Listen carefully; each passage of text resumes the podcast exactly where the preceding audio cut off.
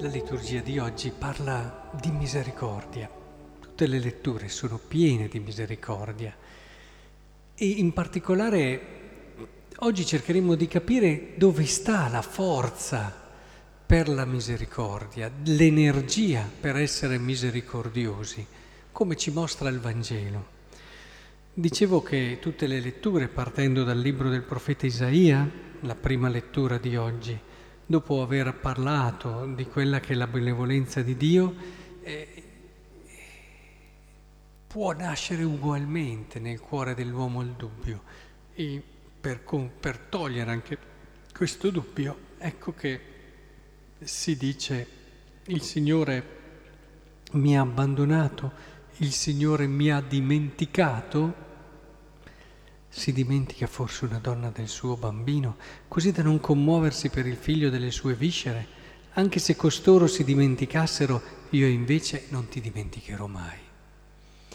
Il, il Signore vuole radicare in quello che è un legame tra i più forti e più grandi, i più viscerali che ci sia, quello della madre con un figlio, eh, vuole radicare nel cuore dell'uomo la sicurezza, la certezza della sua misericordia. Misericordioso, pietoso il Signore, abbiamo ripetuto come ritornello. E così il Salmo 144, misericordioso, pietoso il Signore, lento all'ira, grande nell'amore, buono è il Signore verso tutti, la sua tenerezza si espande su tutte le creature. Fedele il Signore, ma come riempie la parola di Dio di oggi il nostro cuore?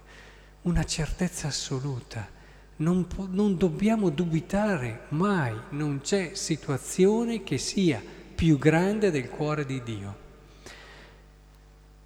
E nel Vangelo troviamo però l'anima di tutto questo, perché oh, beh, anche quando ci dice siate misericordiosi, cioè non è così immediato e semplice. E interessante il discorso che fa Gesù.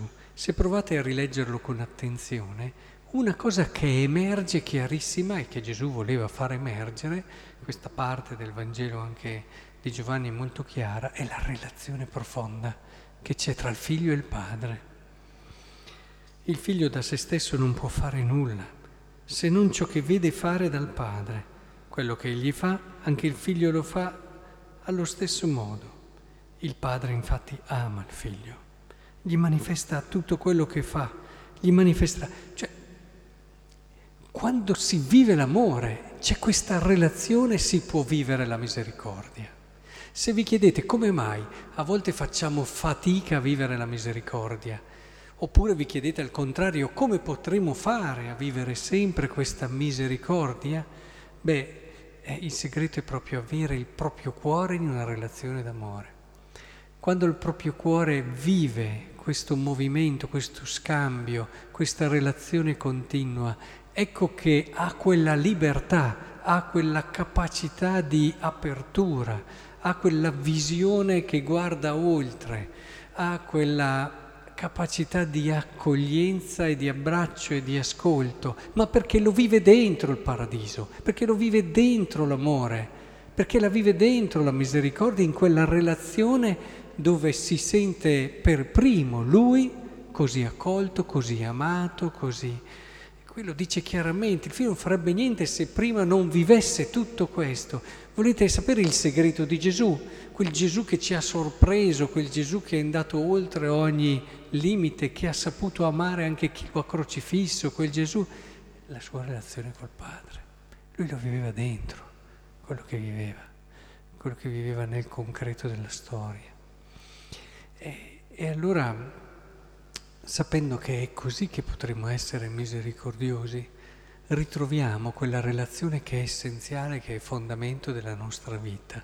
E valorizziamo anche le relazioni dove possiamo vivere questo amore quando ci sentiamo accolti, quando ci sentiamo amati, quando ci sentiamo custoditi, facciamone tesoro, non lasciamole scivolare, non consumiamole, a volte c'è un consumismo anche di queste dimensioni, uno viene amato, consuma la cosa ed è finita lì. No, prendila, fanne tesoro, trasformala in energia di vita costante, aprendoti e donando la misericordia. Ecco, credo davvero che se questo era il segreto di Gesù, è il segreto di Dio, eh, può diventare davvero anche il nostro segreto per vivere ogni giorno costantemente la misericordia.